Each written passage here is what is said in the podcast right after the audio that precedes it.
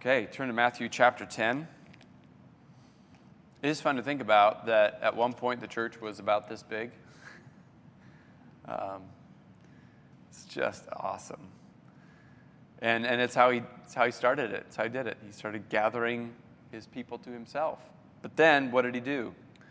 All right, so let's have somebody read verse 1 through 4. So, just the calling of the 12 apostles. And then let's have somebody read verses 5 through uh, 15. Okay? And when you're reading, go ahead and unmask and nice and loud. All right, Cheddar, take it away.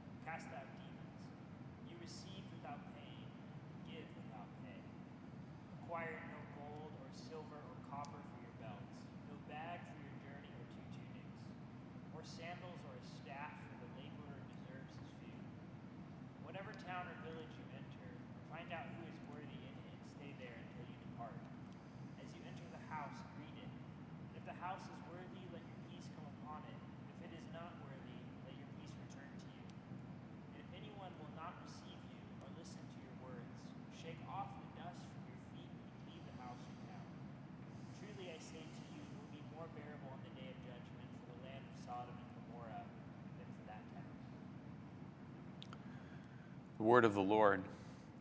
Thanks be to God. So much in here that we could uh, dive into, um, but for our purposes today, we'll just note a few things. Uh, first, before we even read, take a look at the end of chapter 9. Harvest is plentiful. Pray to the Lord of the harvest to send out workers into the fields. And then Jesus is doing that. And uh, the other synoptic gospels say that he went up and spent the whole night in prayer on the mountain before he came down and called the 12 to himself. Which is interesting to think about Jesus discerning. Obviously, there, there was a gathering of people that were following him. Um, he, he knew them well enough that he went up to the mountain and he said, Okay, Father, who are my 12?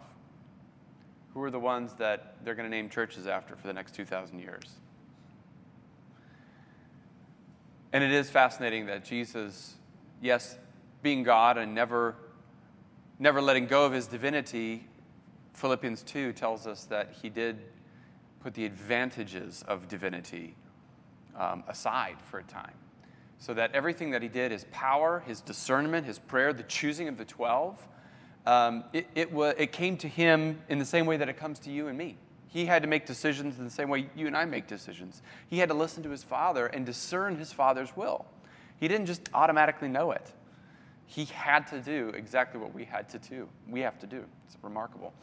Um, so he calls the 12 to him. Go nowhere among the Gentiles or the Samaritans. We all know that in the long term, Jesus' plan is for the nations, right? Why does he send them to the lost sheep of Israel? Well, because of his covenant. Because in his mind, it would be unthinkable. It would be like if my whole neighborhood was starving and then a big truck of food came. What would I do? I would first take bread and give it to Caroline, Teresa, Simon, and Toby. That would be the natural and the, the thing you would do. And eventually it would say, okay, now go take this to the rest of the kids in the neighborhood. They need to eat too. But it would be unthinkable for me as a father to overlook my own children and go to the others in the neighborhood. So that's all that's happening here. Is Jesus is saying, don't go to the Samaritans yet. Don't go to the Gentiles yet because of my covenant. How could I not be faithful to my own people first? I have to. It's who I am. So he sends them to the lost sheep of Israel first. Um, one note, just for our context Uh, I was reading a little bit in uh, Rick Richardson's book, You Found Me. This is a book that Stuart's been reading. It's about mission. Um, I have it at my office if you want to flip through it or look at it. Uh, but one of the things that he's trying to say in this book is he's, he's trying to reframe for us as Christians the mission field. And, and he's saying there's this idea out there that people don't want to talk about religion that people are uh, they're, they're angry, they're hostile, and that that's most people. And he's trying to flip that on its head. And he said, actually, most people are, are somewhat open. They have an openness.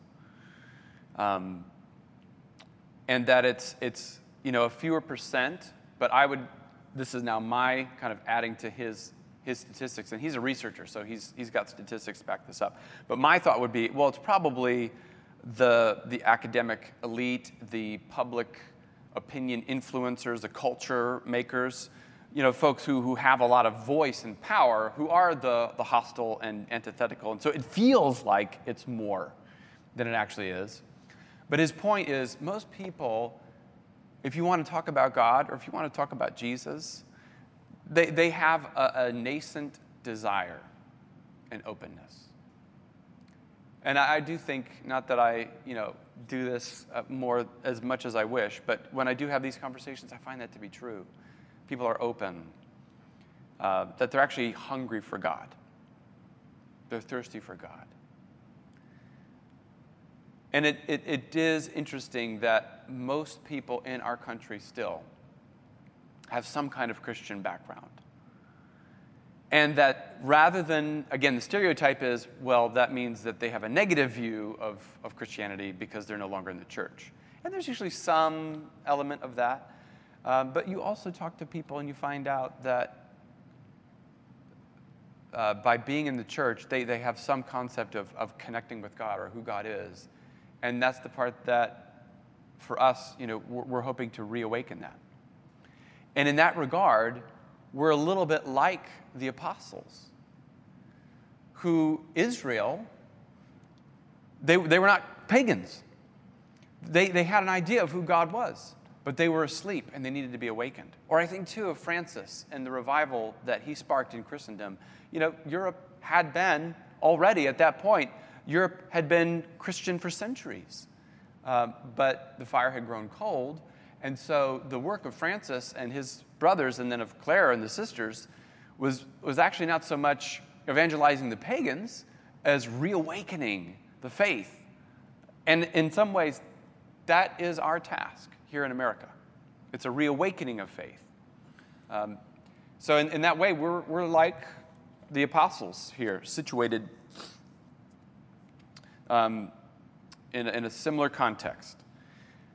So Jesus tells them to go out and announce the kingdom, and then he gives them authority and power to do everything that he himself had been doing up to this point.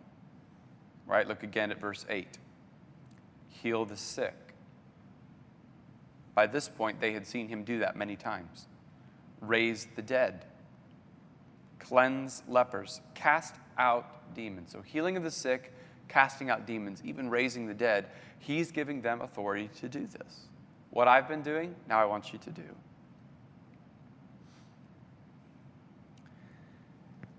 And this shows us that all along, Jesus' intention was to send out the church to do the exact same mission that he himself was doing. And so you can think of Obi Wan Kenobi when he's fighting Darth Vader and what does he say? By killing me, yeah, you only make me stronger. And for Jesus, he actually says something similar to the, to the disciples in the upper room in, in John's gospel, right? He says, It's actually good for you that I go away. Because if I remain here, again, Jesus in his incarnated flesh is limited in the way that you and I are limited. He cannot be all places at once. He can only be where his body is. Now he can be where his body is, his body, the church. So he's multiplied himself by filling us with his Holy Spirit sending us all around the world. So turn now to Luke 24.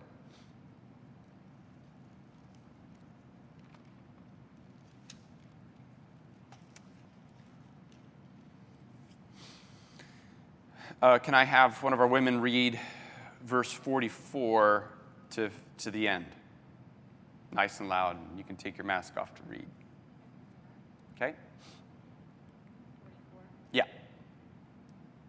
Then he said to them, These are the words that I spoke to you while still with you, that everything written about me in the law of Moses and the prophets and the Psalms must be fulfilled.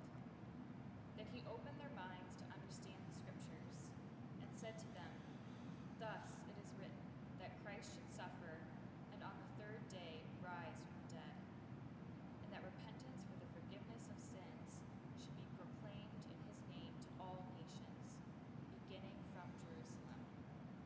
You are witnesses of these things.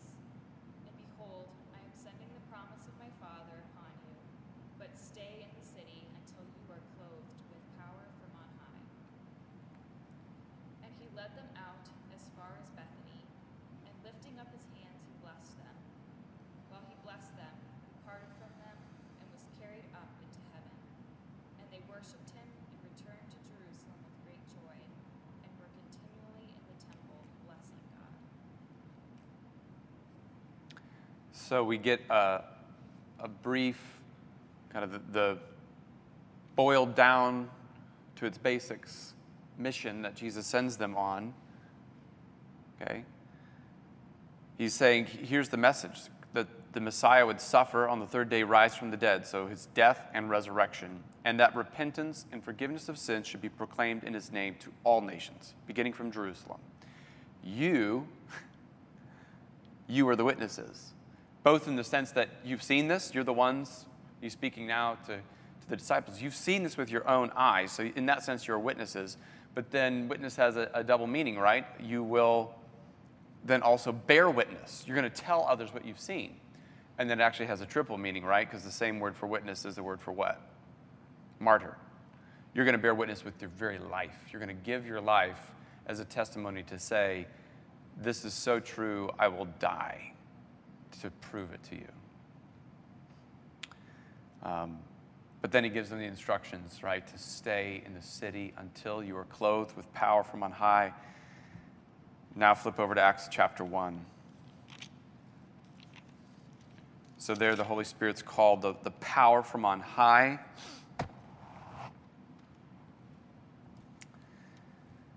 Uh, similarly, let's have somebody read verse, sorry, we're first chapter, verses 4 to 11. Acts 1 4 through 11. Yep. And while staying with them, he ordered them not to depart from Jerusalem, but to wait for the promise of the Father, which he said, You heard from me. For John baptized with water, but you will be baptized with the Holy Spirit not many days from now. So when they had come together, they asked him, Lord, will you at this time restore the kingdom to Israel? He said to them, It is not for you to know times or seasons that the Father is fixed by his own authority. But you will receive power when the Holy Spirit has come upon you, and you will be my witnesses in Jerusalem and in all Judea and Samaria and to the end of the earth. And when he had said these things, as they were looking on, he was lifted up, and a cloud took him out of their sight. And while they were gazing into heaven as he went, behold, two men stood by them in white robes, and said, Men of Galilee, why do you stand looking into heaven? This Jesus, who is taken up from you into heaven, will come in the same way as you saw him go into heaven. So, in the end of Luke, the Holy Spirit's called the power from on high. Here, Jesus says, wait for the promise of the Father. And I, I love that for a name for the Holy Spirit, the promise of the Father. Or one of our Eucharistic prayers, I think it's prayer D, calls the Holy Spirit your own first gift.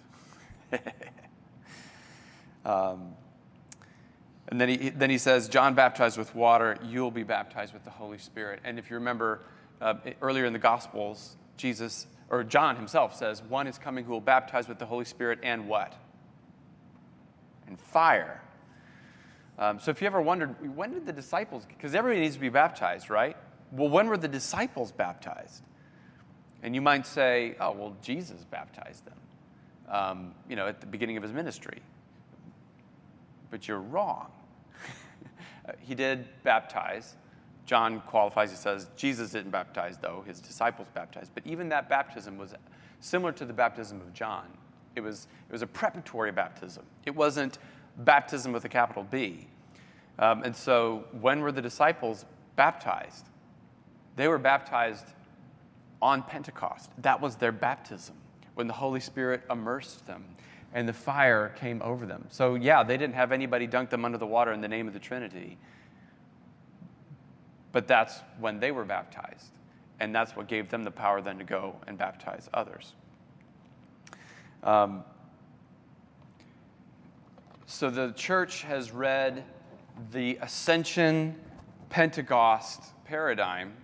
They've read that uh, through the lens of, you guys remember the story of Elijah and Elisha, right? We've talked about this before.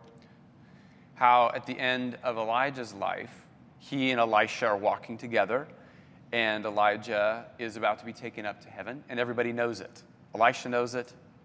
They bump into this company of prophets who are all, you know, dancing around and playing flutes or whatever. I don't know, whatever they did, the prophets of the Old Testament. I would love to know more about the prophets of the Old Testament. Um, but they all say, Do you know that your master is going to be taken from you today? And, and Elisha basically says, Yes, I know. Shut up. I'm not happy about this. I'm angry. Um, he's sad. He also, though, wants the power and the authority of Elijah, his master. So he asks for a double portion. When you go, let a double portion of your spirit fall on me. And do you remember what Elijah says? It's a hard thing that you've asked. But if you see me when I go, it will be. And then they approach the Jordan River. Elijah takes off his cloak, rolls it up, smacks the water, and the water rolls back and they cross over on dry ground. And then on the other side, chariots of fire, they come down. Elijah is taken up. Elisha sees it. And then this is the cool part.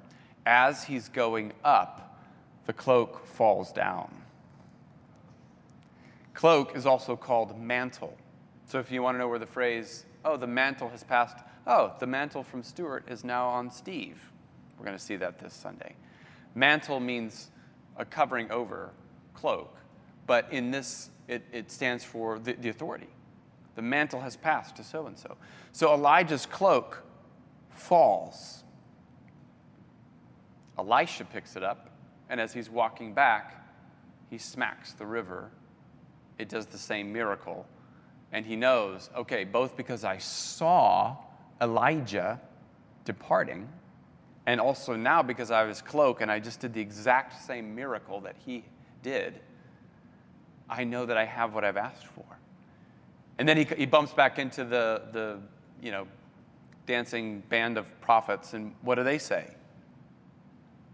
We see the spirit of your master on you. We see the spirit of your master on you. And so the church has always said that is how we understand the ascension and Pentecost that Jesus, as he is lifted up, Men of Galilee, why do you stand looking into heaven? So they saw him go in the same way that Elisha saw Elijah go.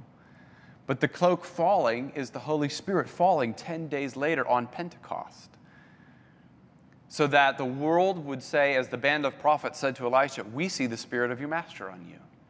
And that the same miracles and indeed, you read the stories of Elisha, and he does a lot of the same. There's a raising of a dead boy, right? The multiplying of, of the oil and the multiplying of, of the oil, and there's just a lot of parallels between Elijah and Elisha. You see the same thing in the beginning of the book of Acts, that a lot of the early miracles are mirroring the early miracles of, of Jesus. The blind, or the, the beggar, right? One of Jesus' first healings is the paralytic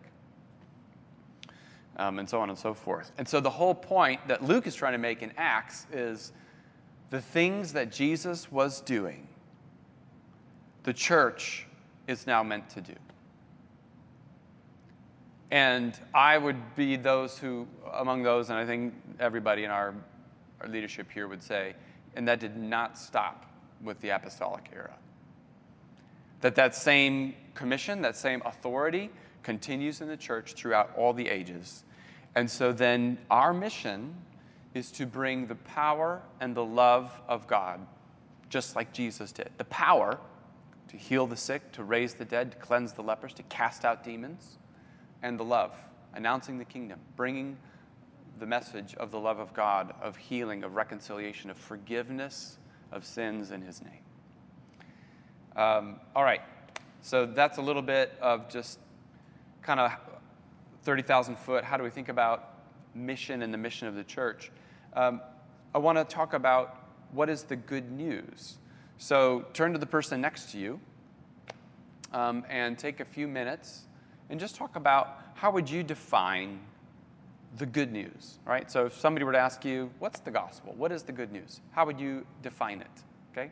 Take a minute or two, each of you share your thoughts. You guys are done? How would you define it to a 10 year old? To a 10 year old. And if you guys are done, same thing. Okay? How would you explain it, the good news, to a 10 year old? All right, what did you say? And if you're going to share, take the mask down and nice and loud, and for the recording, I'll, I'll kind of re- repeat a little bit what you said. But how would you define the good news? How do you explain it? So first, the first version of, version of the question you said? Or- Sure, we can start with that, and then and then I'd love to hear how would it be different for a ten year old. That's uh, let's but let's start just Yeah. most basic. Um, we said that uh, we kind of emphasized different things, two different things, which I think are both part of it. One, um, the Lord desires a relationship with uh, with us, and uh, through our own fault, we have walked away from that, and He has paid. God and Jesus has blasted open the door for us to enter the throne room again Okay.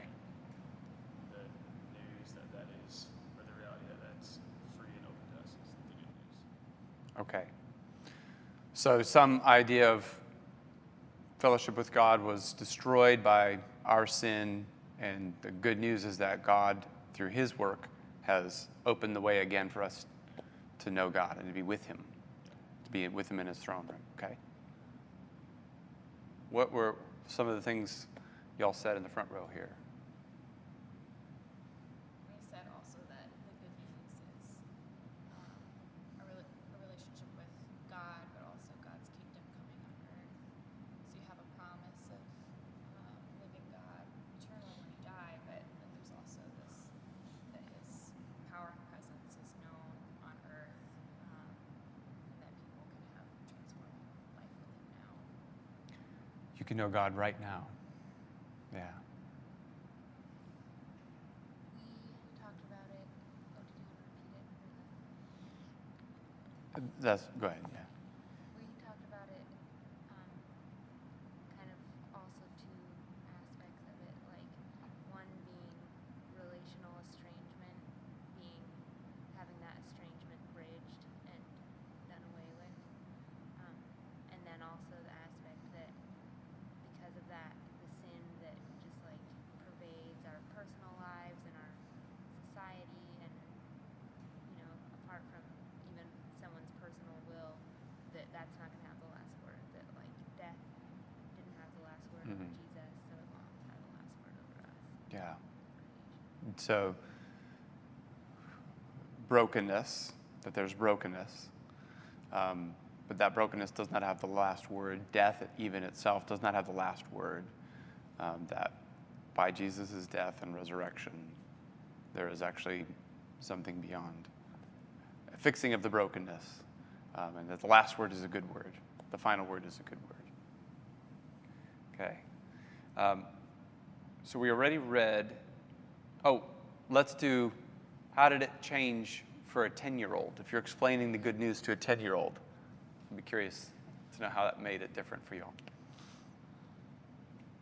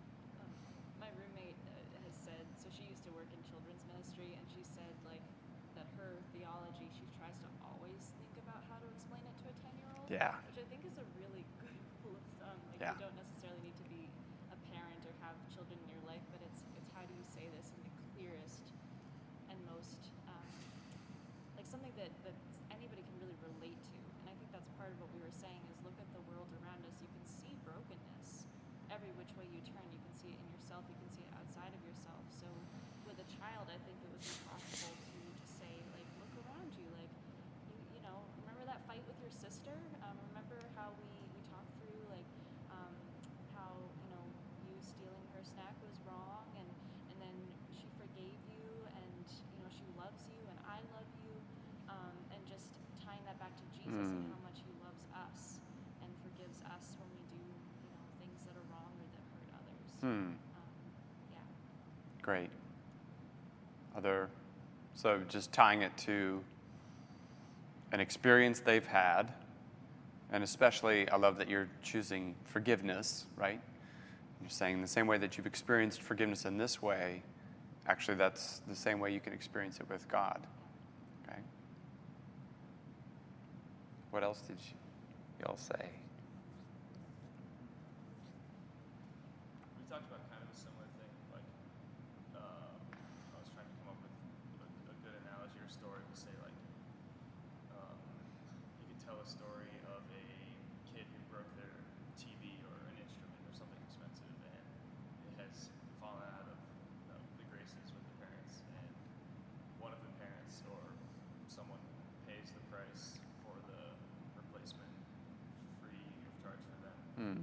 and it's, they get it's not complete, but they get like restored relationship, and they see the real cost of what happened, and it doesn't just go away, but it's someone paid for it. Hmm. Um, the relationship and the thing itself is restored to you. So using an analogy, you know, something they can understand, and using similar language to what the Bible uses at different places of, of debt uh, and payment. And there was a cost, but the cost was paid by, not by you, but by your, your parents. And then, but still, I hear in, in that the, the end goal of restoration of relationship. Cool. Addie or Christy want to share? I feel like ours was that different. Okay. Yeah, just a relationship with Jesus. Yeah, not that necessarily- you can know Jesus now and he can transform your life.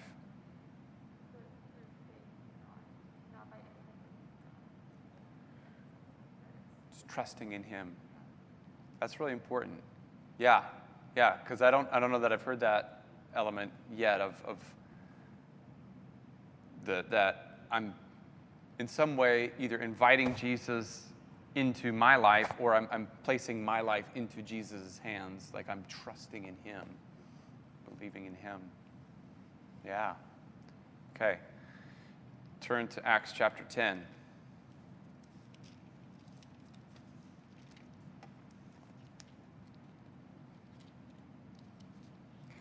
It's always helpful just to, to ask, well, where, where does the Bible succinctly define good news? And you could actually go back to Luke 24 that we already read, you know, as Jesus is saying, here's, here's your message in a nutshell.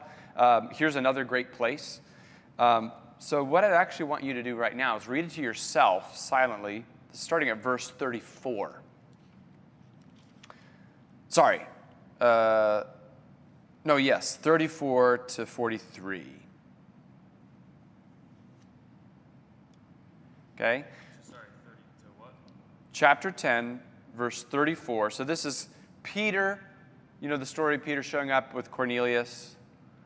And Cornelius has gathered his whole extended family and others to hear the good news. And so then here is Peter explaining the good news. Um, so 34 to 43, read that through and then take a minute or two just to kind of draw out from that okay, how, how does Peter define the good news? And then I'd love to hear your thoughts. All right, what, uh, what are you seeing here? What's standing out to you?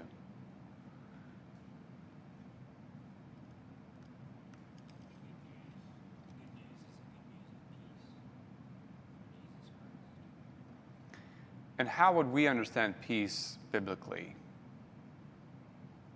Um, I guess kind of like that uh, shalom, like this right relationship with God that that allows you to have right relationship with people around you. Some ministry of reconciliation being between you and God first, and then allowing you to then see reconciliation with those around you. Yeah. So really important because peace can can be reduced to something just like an inner calmness, which is really just one of the byproducts and a wonderful one. But biblically, peace has to do with a lot of what we were talking about earlier of restoration, reconciliation, relationship. Great. What else have you seen? That Paul emphasizes that it's for uh, every nation. The, the good news is for everyone. It's for everyone. Yeah, that's not something that we mentioned. Yeah, yeah. And, and in this particular context, Right. th- there's, there's a unique, that is a unique angle because that's what's happening here is Peter is seeing, oh, this is, this is for every nation. I, I'm seeing that. I know t- Jesus said it many, many times, um, but here I'm seeing it for myself. Okay.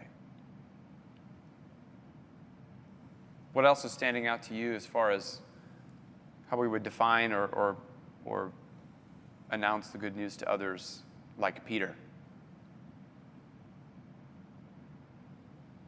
Forty-three, yeah, verse the end, it's really succinct and clear where he just says, all who believe in him receives forgiveness of sins through his name. 43. Yeah, verse 43. And earlier when he mentions his, his name, I've never noticed this, but he, he just has the, kind of as an aside that he is Lord of all. Like, Yeah, yeah, yeah, yeah. He's Lord of all. Jesus, he's Lord of all.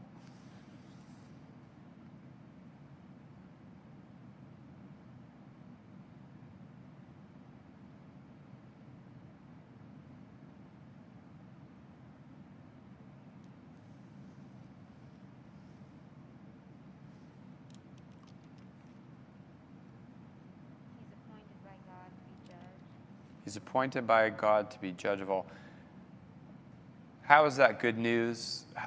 How does that translate to if you're talking with somebody? Because that, it kind of stands out as interesting to me. I think there's a, a hope in, in justice being served. Um, Okay. With so much evil being done to others here on earth, and um, you know, knowing that there's somebody that ultimately cares about what has been done to you, um, and of course, then there's accountability, like your own actions. Mm. You know that you're going to be judged, but there's also just, I think, something really beautiful in knowing that um, that God is a God of justice in the end. And um, So just the fact that there is a judge and that justice will be done, but then what's the very next verse that Cheddar you pointed out?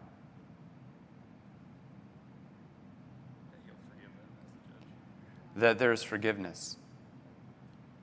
So, t- so to say, there is, a, there is a day of judgment when all the world will stand before Jesus, and he will be the one who decides what was right and what was wrong. And, and he, will, he will show every wrong thing for what it was. Well, hopefully, if somebody's you know, paying attention to their lives, they'll realize that's bad news. And that's why they need to hear the good news of, but there's forgiveness for everyone. And now, this is to your point, Addie. Everyone who believes in him. There it is. Because trust and believe, same word. So there's something important here of putting your trust in Jesus, believing in him, believing that he is who um, you know Peter is saying that he is. So as I look at this, let me show you what I see. Going back to verse 36.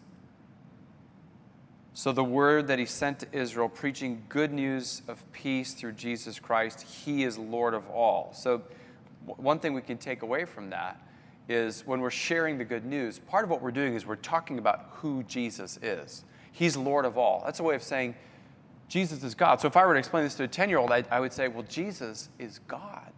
He's the Lord of the universe, but he's God who came to earth. Right? So here we have the incarnation right there.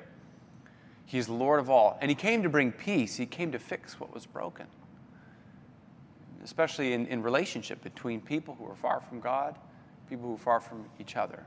So Jesus is God, he came to earth. And I, I like that part of telling the gospel is talking about who Jesus is. So he's God, which also means he's, he's the judge of all, right? Um, but then Peter tells a little bit of the story of Jesus. So you're talking to somebody, assume they don't know this, or assume that they do, but, but it's just reinvigorating to hear. And Jesus went about doing good, he set people free. He healed people. Jesus had power. And this gets to what you were saying, Christy, of, of the, the, announcing the kingdom and the good news. Part of it is, is proclaiming the kingdom's here. Part of it is saying, be healed, right?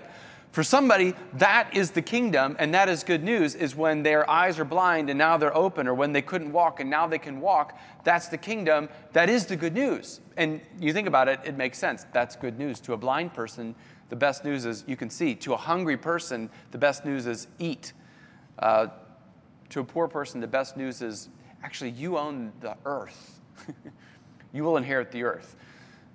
But that idea of, of the kingdom coming now. But when you're telling the story of Jesus, he did that. So don't leave that out. So he went about doing good.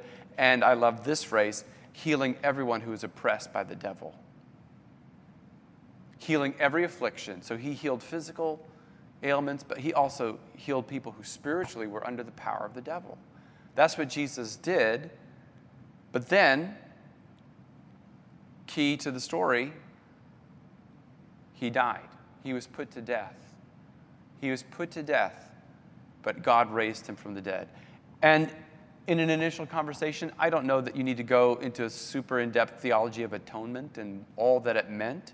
But the fact that Jesus died on the cross, that's got to be part of the good news. And, and it can be simply, I think we can trust that where somebody may not understand or we, we, we would think they wouldn't understand, that they can understand here. So somebody doesn't need to understand atonement and the sacrificial system of, of Israel and how blood being shed can actually apply to. They don't need to understand that, but what they do need to hear is Jesus died on the cross for the forgiveness of sins that his blood was shed for you so that your sins could be forgiven. That's what they need to hear. And we'll, we'll leave it to the Spirit of God to translate and help them understand. But I, you know, I tell you from experience that a three year old can understand that Jesus died on the cross to save the world. When Simon was three, out of the blue, he just looked up at me and he said, Jesus died on a cross, saved a world. That's so nice. That's so nice. So even little kids can understand that Jesus dying on the cross saved the world. Even if they couldn't explain the theology of atonement, they can, uh, they can put that together. And so, as we're understanding what is the good news, that, that is the heart and center. The cross is absolutely the heart and center. He died on a cross, but God raised him again. So, yes, talking about the resurrection death does not have the final word for Jesus. And in the same way of saying you could be forgiven by his, his blood, to also say, and you can live forever. As he was raised from the dead, his promise to us is that we also would be raised from the dead and the hope of eternal life. Um, I, I get concerned that we try to, and, and I've, I've actually heard um, I didn't listen to this, but I was talking to somebody who was there. They were at a, a Wheaton Chapel a couple years back, where the speaker was basically saying we need to be more sophisticated in, in how we explain and understand the gospel.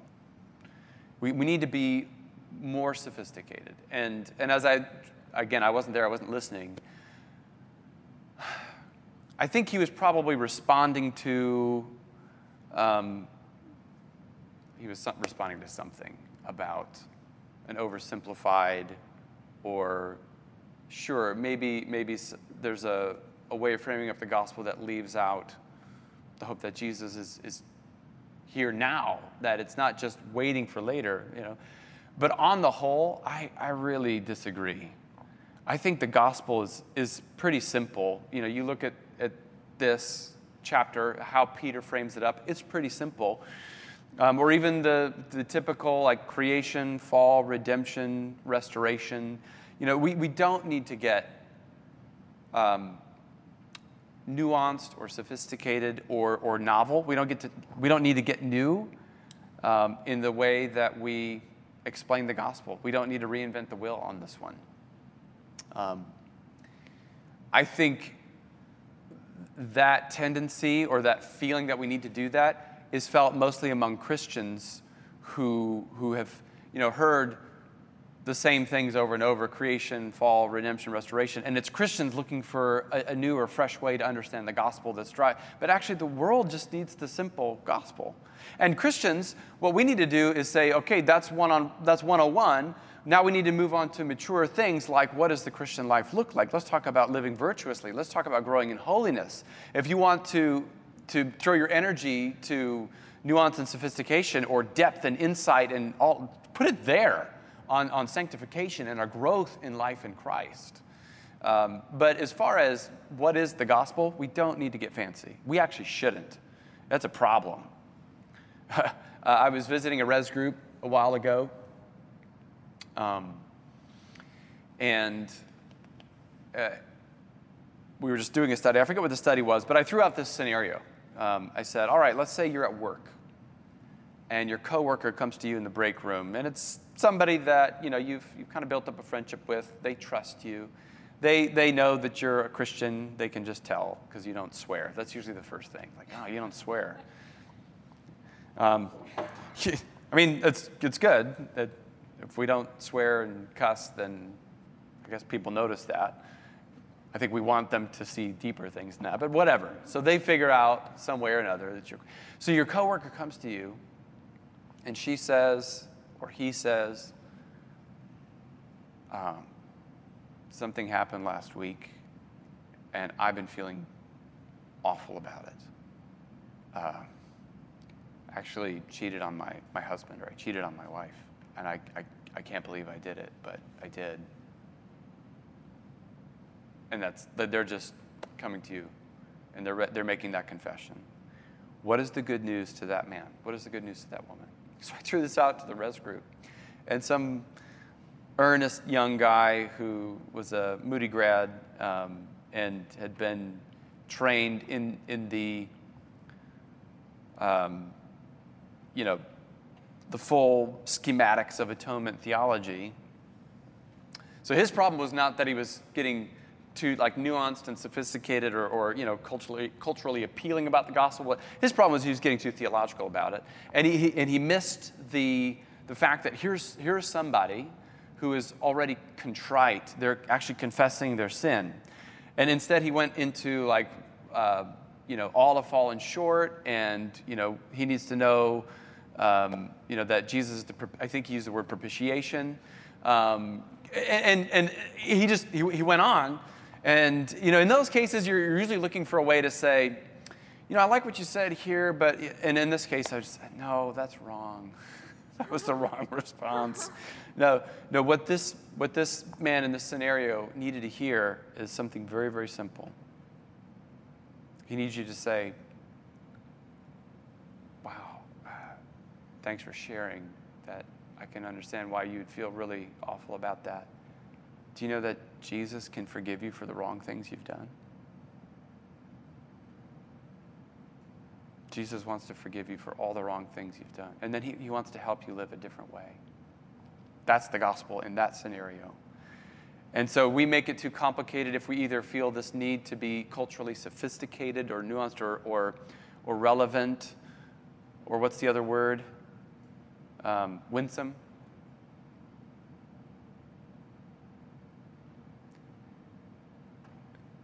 We can be overcomplicated if we try to be too theological, and that's where the exercise of how would I explain this to a 10 year old can be really, really helpful. Because in a moment like that, that person just needs to know this is about the forgiveness of sins. So, again, returning to Acts 10, you know, it can be something as simple as, as talking about, well, Jesus is God who came to earth. He's the Lord of all, but God came to earth. He went about doing good. He healed people from physical affliction, from diseases. He also healed them from, from spirits that were oppressing them. Um, he had power. But then he died on the cross to forgive the sins of the world, to heal the broken relationship between God and humanity. He came back alive. And he promises that anyone who trusts in him, who believes that he is who I'm telling you he is, that they can be forgiven of their sins and that they too will rise again on the last day and live with him forever. And just to trust that if somebody is seeking after God, that what they need to hear is forgiveness of sin and the hope of eternal life. And that it's Christians who are nervous about those things. It's Christians who feel like we need to frame up the gospel in some way where we don't have to talk about sin so much. No, don't you understand that somebody who's burdened with sin, they need to know that yes, it's sin and it can be forgiven. And that yes, there's hope of eternal life. Uh, one of our parishioners, Megan, um, maiden name LaRusso, I forget her married name now. She has a heart for evangelism. She works at a tech company down in the city, and she's pretty much the only evangelical Christian, you know, on, on the staff of, of dozens and dozens of people. And they did a diversity day, um, you know, typical, uh, you know, big tech company in the city kind of thing. Diversity day, and, and they had all different kinds of diversity, but one of them was religious diversity. So she said, okay, well, if they are really serious about this, then, then hopefully that means they want to know what I think and what I believe. So she was a little bit nervous going into that day, but to their credit, she found that as she said, well, here's, here's what I believe, here's what I think about things, uh, people were in her little circle of a dozen, they were open and, and interested and, and respectful, which was cool to hear. Uh, but what she s- said to me that uh, just grabbed my heart was as they were talking about spiritual things, a number of the people just talked about their paralyzing fear of death. They're paralyzed by the fear of death. One coworker said, Every night I go to sleep scared of dying. And, and, and, and that and forgiveness of sins, you know, we talk about forgiveness of sins all the time in the church, and we forget that there are people who are living their whole lives and they don't know that the wrong things that they have done can be forgiven. And that's the good news that they need to hear. They, they go through their whole life terrified of dying and, and of the end. And they need to hear there's, there's actually hope of something after this life, and it's actually something even better than you've experienced in this life. So let's not overcomplicate the gospel. And yes, let, let's, let's avoid any kind of, you know, it's, it's only a get out of hell free card or it's only, only applies to life after this. Let's, let's announce the kingdom now. And part of the good news is saying, Jesus is good for you, good news for you today. Be healed, be free. Let me pray for you right now. Absolutely. But that we want to say that's a both and, right? That's not an either or. Um, this is, uh, I'll tell a story here that um, is kind of just for fun, just a cool story uh, that Acts chapter 10 reminds me of. So, my sister in law is Chinese, and she's a fifth generation Christian in China. So, my brother has been in China for about a decade now. He met her, they fell in love, um, got married. They still live there in China. They've got two kids now. Uh, but when I went over there for the wedding six years ago, uh, it was actually a neat trip because my sister was living in Jerusalem at the time, just randomly. So I thought, well, while I'm on the continent, why don't I spend a week in China and then go with my sister and spend a week in the Holy Land? I've always wanted to do that. And the Holy Land was awesome.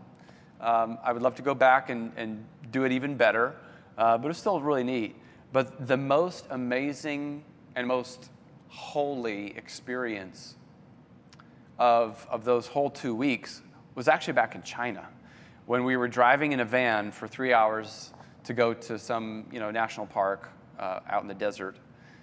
And I was in the van with my sister in law's mom um, and a few other Chinese. And through translator, just for three hours, she so- told stories of her family because it was her, her family that the generations back were all believers.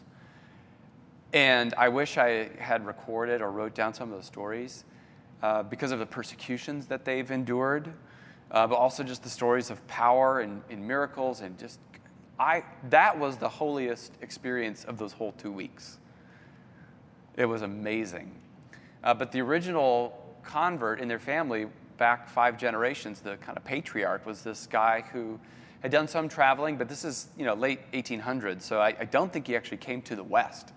But he traveled around a little bit outside of China eh, where he came into contact with Christianity. When he came back home, they lived in the north where the missionaries had not yet reached the, the north, but he'd heard that there were missionaries in the south of China. So he wrote to some and he said, Come to my home, I will gather all of my people and tell us what tell us about Jesus. So two missionaries take the train up from the south of China, and then this guy gathers his extended family, right? So it's like 50 or 60 people all gathered in one house, and for two or three days, these missionaries just explain the story of the scriptures and they explain who Jesus is. And, and this man says, Okay, I, I believe, and we all believe. We're all Christians now. And they were baptized, and then from that moment forward, you know, he became the, the, the pastor and the leader of the Christian community because after the missionaries left, you know, that was, they were it. Um, and so then the rest of his life, he, he, was the Christian leader, and then his, his family around him, they were the, the leaders.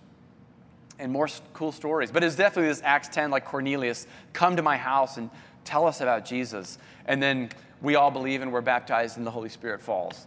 Uh, at the end of his life, apparently, uh, he, the Lord told him, I'm going to take you on Wednesday uh, so you have two days. He said, okay. So he gathers his whole family back again.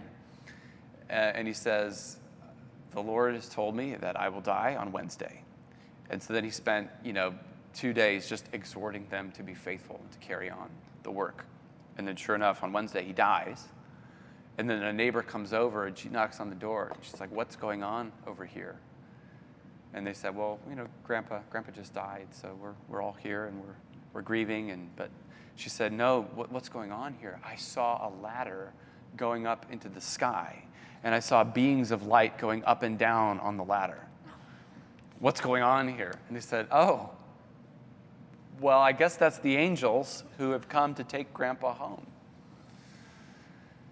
And so many other stories like that. So that, that has nothing to do with evangelism, except that it's just a cool story.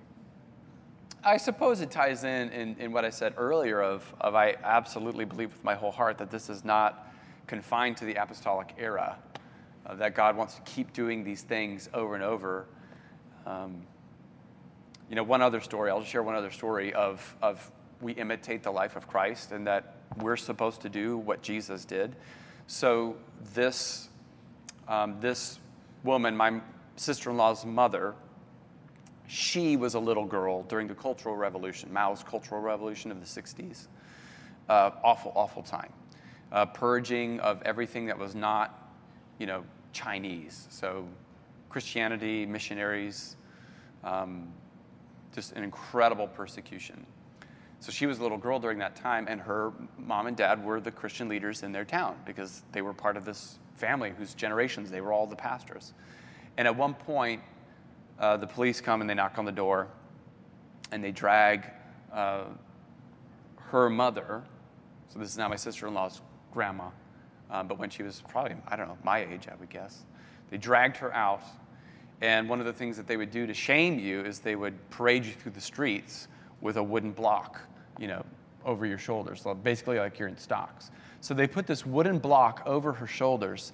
They, they tie her hands to it and then she's being paraded through the street by these police, you know, on either side. But with her is a robber on her left and a robber on her right, who also have the wooden blocks on. And they're also being paraded and, you know, shown as examples of what not to do, right? And as they're going, occasionally the, the police or red soldiers were, were beating this woman but by the end, it was the robbers saying, Stop that. We're, why are you doing that? We're getting what our deeds deserve. We're, we're thieves. We, we've done wrong, so you can beat us. But this woman has done nothing wrong. don't beat her. And by the end, they're, they're you know, throwing their bodies on over her to you know, protect her from the beatings. And, and you just, you hear that and you think, oh my word, that's Jesus in her doing again the same thing, filling up the afflictions and what is lacking so that the gospel may go forth, as Paul says in Colossians, right?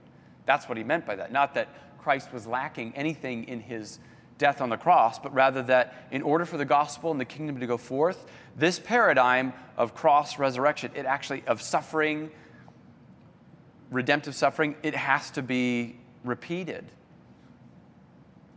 You know, every time you're tilling new soil, bringing the gospel to new places, this paradigm is going to be repeated. So, anyway, that also has nothing to do with exactly what we're talking about, except that it's a cool story. Um, all right. Let's take a break and we'll come back. Um, I've got a few more things, and then uh, I, I do hope that we'll get out and do some mission this morning. That's my goal. So, 10 minutes, come back at 1040. Sound good? So let's transition now to sharing the good news. And I want you again, uh, yeah, let's do this first. Just kind of turn to the person next to you and share either positive or also negative experiences that you've had in the past with, you know, times that you've been you know, either in a youth group or, or on a missions trip or whatever, you know, and the goal was, okay, we're going to share the good news today. And I, and I really mean it. Like, if it was a negative thing, if there are negative stories, that's important for us to work through because I don't need to tell you that the idea of evangelism and mission makes most Christians very nervous. Okay? Uh, and there can be reasons for that. So if it's a negative ex- experience, share it. But also, I don't want to leave out the possibility that there can be positive experiences that we've had too. Um, and through both hearing the positive and the negative, I think it can help us find our way to uh, an understanding of sharing the gospel that still is going to require some stretch and some risk, but also it's, it's not as terrifying as we originally think it would be. So take three to five minutes, share both negative and, and positive experiences you've had sharing the good news. I just went up to invite any other staff members. Like, hey, you know, we're going to go out on mission in, in about 20, 30 minutes. So, why, yeah, why don't you come with us? There's like nobody up there. There was, there was three people up there. Like, where, did, where is everybody? They all knew it was mission day. Like, oh man, I'm staying away. Staying away on mission day. Oh man. Um, all right, well, I'd love to have maybe one person share a negative experience and a positive experience. Uh, let's see, which should we start with? Uh, I'm Dutch, so let's start with the negative. All right, who's got one story of here was a negative experience um, that they can come up and actually, I'll, I'll give you the mic for you to share. Anybody? Okay, yeah, let's do it.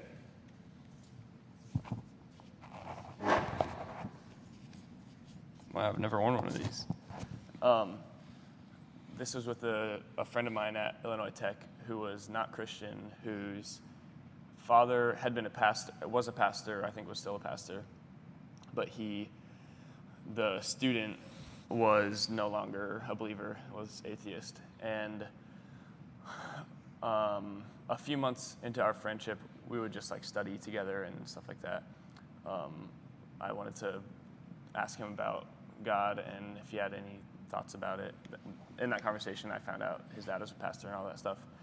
And we, I think it kind of, how I was articulating it to Matt was it just kind of became more like debate like rather than me bearing witness to something true which had happened. And I know I feel a lot of weight when I'm sharing something if I can tell that they're not operating on the same like with the same currency, like what I say is true, they're like, yeah, that might be, or that, that could probably be false. So I felt it really hard to like just kind of declare what had happened in my life as true um, and bear witness, like true witness to things Um, and it, yeah, I don't know, it just kind of became like more like a debating any other topic. Like, oh, well, what counterpoint to that is this, and it was it was not like super even relational with like the Lord, describing like my relationship with God.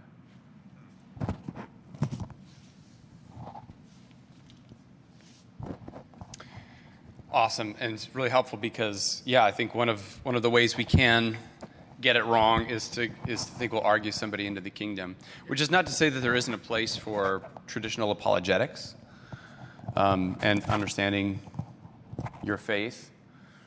Uh, but I, I, think what you're saying is, I, I think there would have been some things that would have been more fruitful, like just to share my own testimony, definitely, um, to just bear witness to the power of God, absolutely. One thing I'm thinking about more is if you're able to get to a place in a friendship like that where somebody's willing to study the Bible, I feel like conversations that are just ideas, theological ideas, or even ideas about Jesus, you're only going to go around in circles.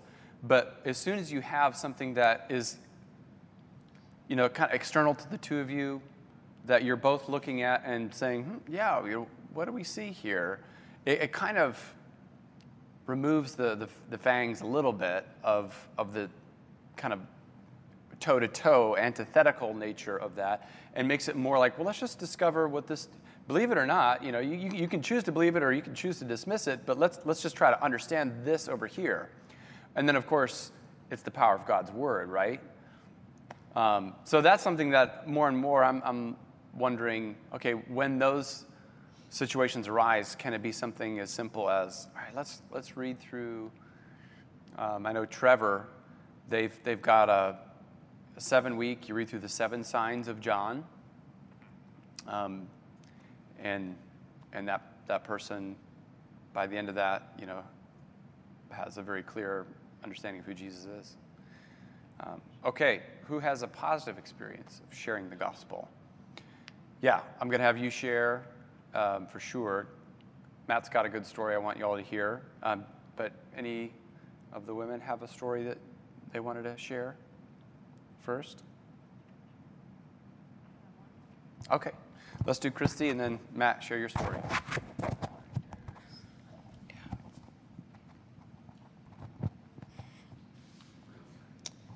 Um, so this happened my the summer after my sophomore year at Wheaton, I went back to Cameroon and CAR, and I was staying at the boarding school where I had gone and ended up being there quite a lot longer than I thought I was going to be. So I decided I should like get to know the neighbors in the area more. So I started visiting this neighbor of mine and got to know her well. She's from a, a Muslim people group and there were quite a few of that people group in the neighborhood. Um, so I got to know her, got to know her kids. It was great. Um, then I went back to the U.S. I studied abroad, and I came a second time. And during that study abroad, I um, I had a lot of contact with some Cru people that that were very. They sort of pushed me to do more of the like explain the gospel and then like ask for a decision or a, like a commitment or response, which in Jordan was very difficult. Everyone's so Muslim they're not going to change. Um, but in when I showed up in Cameroon, I went to visit her again. It was great to see her again, and um, I forget how I brought it up, but I just sort of explained the gospel to her and then asked, like, do you think this is something you would ever believe in? And I was shocked because she was like, if it weren't for my husband and my mother, yes. And so I was like, whoa, like, do you already believe this, like, secretly? And she was like, yeah. um, and it turns out she, like, I, it was hard because I didn't want, she's in a really difficult position where I didn't want even her kids to hear us talking about it if it would get her in trouble. So from what I can tell, she became a Christian from like tele evangelists, and um, I was able to give her the the like a an audio Bible on an SD card in her language. Um, so I have no contact with her now, but that was just a story where it was like, wow, I took this step, and you know, she I was the first person she'd ever told, and um, yeah, and just that she would trust me because that in her culture that really puts her life in danger to tell me that. Um, and I, I followed up a little bit with her asking like do you want me to try to connect you to someone who can visit with you and mentor you and she was like she was kind of like don't don't get me in trouble but she did she was really happy to get the the bible and stuff so Wow. Yeah. What a sacred moment. yeah All right, Matt, Yeah.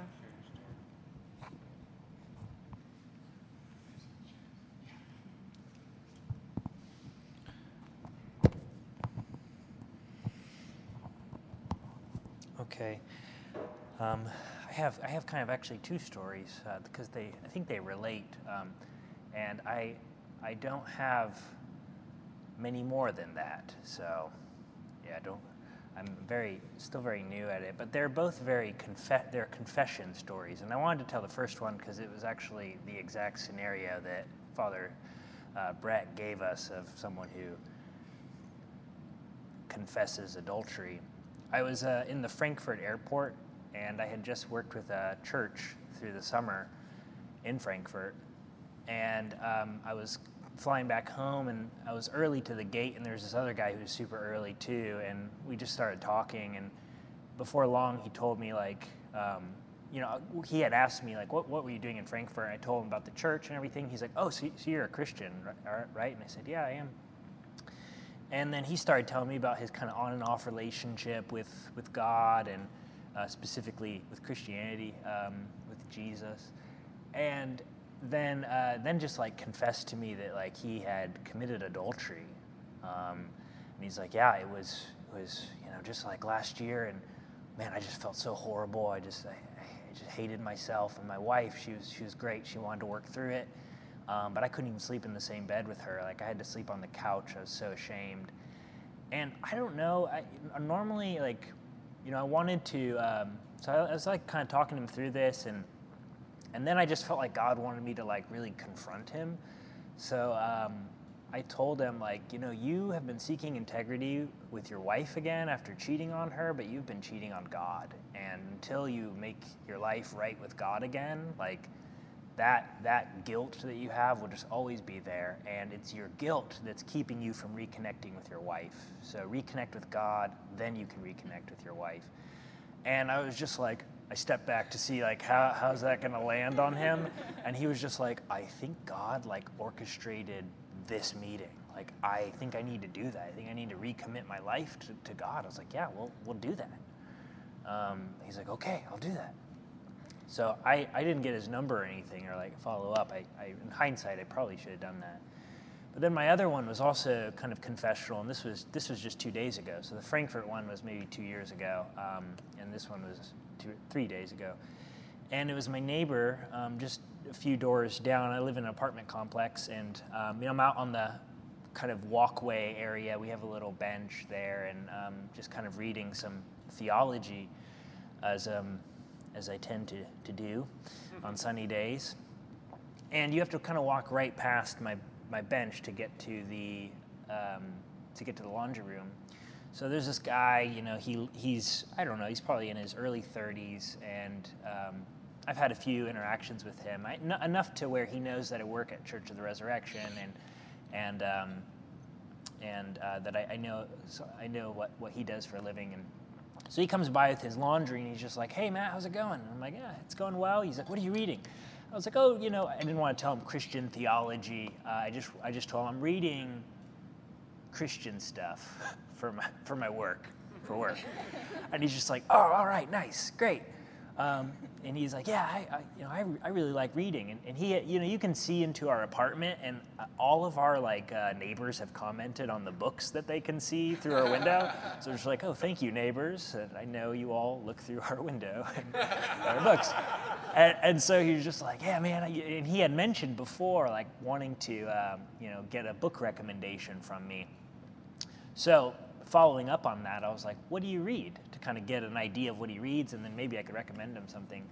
And so he was just like, yeah, you know, I, you know, I read a lot of fitness stuff, and and because um, he's a kickboxing instructor at UIC, um, so he's like, yeah, I'm just, you know, I do some, I do some like, uh, I, I read a lot of like scholarly articles on fitness. Loves fitness, really loves uh, caring for the body, thinks that's really important. He's a very healthy looking man himself. Um, and yeah, so we kind of got to talking a little bit about like health and wellness. And then, you know, he started, and then I say, okay, what else do you read? And, and you know, he mentioned some other things, including um, Mere Christianity.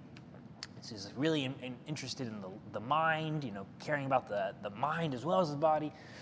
And um, so I was like, oh, mere Christianity. Uh, would you, you know, would you consider yourself a Christian? I feel like that's something that Christians might, might read. And, and he was like, well, sort of. I don't know. I've been kind of on and off. Um, to be honest, man, I've done a lot of things that I just feel like I shouldn't have done. And I, you know, so I've kind of have this relationship with God where I, you know, I, I haven't talked to him in a while. And I feel like Jesus is someone that, you know, he's like your friend. You got to keep, you got to keep texting him. You got to keep keep up with him, and I just haven't done that. Um, and so, uh, yeah, then he was he was saying that uh, that he grew up in the church, but then just kind of like fell away, and it's been quite. I got the impression it's been like ten or fifteen years, you know, since since he's uh, really been involved in in a church seriously. And I just also, as kind of an example where I was just like, wow, David, well, it sounds like you're a man of integrity. You're somebody who uh, wants to do things, whatever you put your mind to, you want to do it really well. So when it comes to fitness, uh, you want to really like, you don't want to just uh, merely exercise. You want to know what you're doing. You want to know uh, the health benefits. You you want to know what you're, you know, what is the right thing to eat and he's just like, yeah, yeah, I'm just really passionate about that. I'm like, yeah, and it sounds like you're also a man of integrity with the mind. You want to take care of your mind. And I was like, well, if you want to be fully a man of integrity, can you really say that you're, you know, being fully, you know, a, a man of integrity if you're not also taking care of the soul? And he's like, yeah, I've thought about that. You know, I've been telling people that, you know, we got to take care of the whole person. And you're right, I haven't, haven't been taking care of the soul. I was like, yeah, well, it sounds like David, you should you should go back to church. Um, you know, you, if you, I, I, see that you're a man of integrity, be a man of integrity. You know, you, you, you have said yourself that you want to go back to the church. So do it, follow through. Like you're the kind of guy who follows through, so follow through. And it also is an experience where he was like, yeah, gosh, that's right. You know, I haven't, haven't done that. And I said, yeah, you should come to my church because we're kind of doing this outdoor service next week. And, you know, I, so he, he looked up our church and everything. And, but yeah, so that was another kind of example of like, uh, so these both of these stories are stories uh, where a confession happened, and then that allowed me to like witness and like kind of move the person towards, um, I don't know, towards towards Jesus actually. So um, yeah, that was that's pretty much it. I actually have a story that I'd like to share too. It's kind of odd. I don't know if it's like it's not really positive or negative. I guess it's more positive, but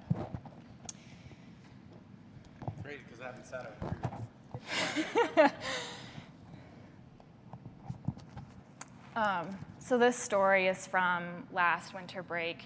I went with Noah and his family to serve at this um, InterVarsity camp that was like the week between Christmas and New Year's, and it was for international students studying in the States um, who are either at UW Madison or at MSU in Michigan. Um, and Noah invited one of his coworkers along because his coworker is from India, and so um, he's not a student, but there was a, a connection there with um, with uh, being an internet with being from um, another country, and um, Noah had um, shared the gospel with um, this man before several times, and they had had many ongoing conversations about Noah's faith and his relationship with God. Uh, and then through the course of this camp, there were many gospel presentations, small group Bible studies for um, the participants to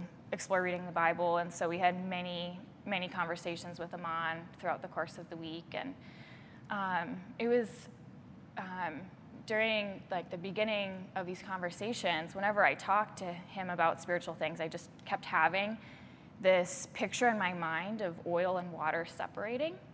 It was just very clear, and I thought, wow, that's very odd. Why would I think? At first, I was like, oh, I'm just like, why would I think that? And then um, it kept coming back to my mind, so I really thought, wow, this must be the Lord using um, an image to speak to me. And so um, during these conversations, Amon was just really um, denying the world's need for a savior.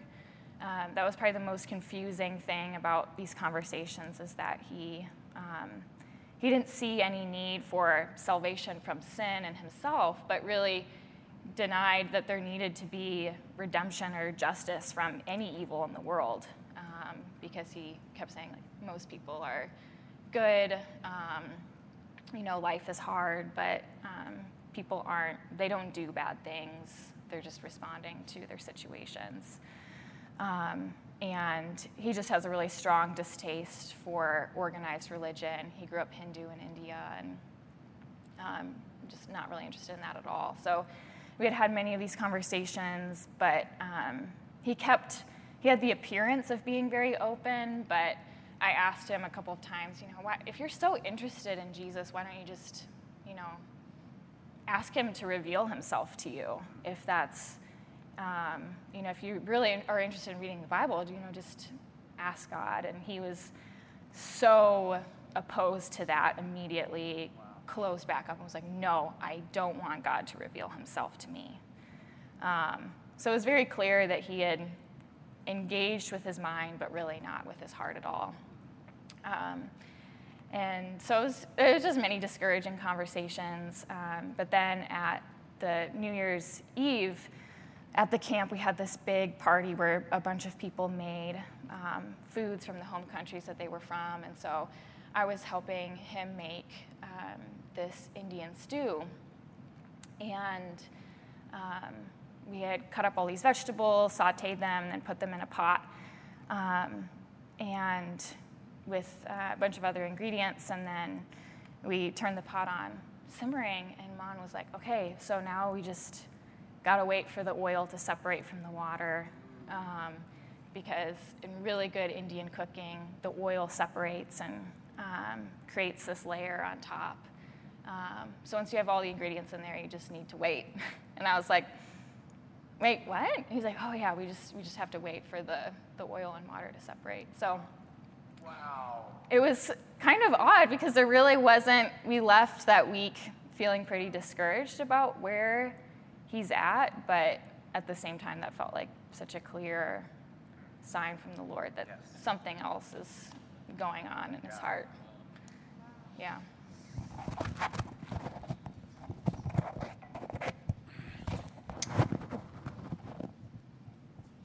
That was a cool story. Um, wow. Well, Christy, the Lord clearly speaks to you through images. Um, thinking of in dreams when I prayed for Noah, and it was part of a dream. So that's cool. Just ask the Lord to keep developing that gift in you. Um, what's, what was the name of that? Iman? Amon.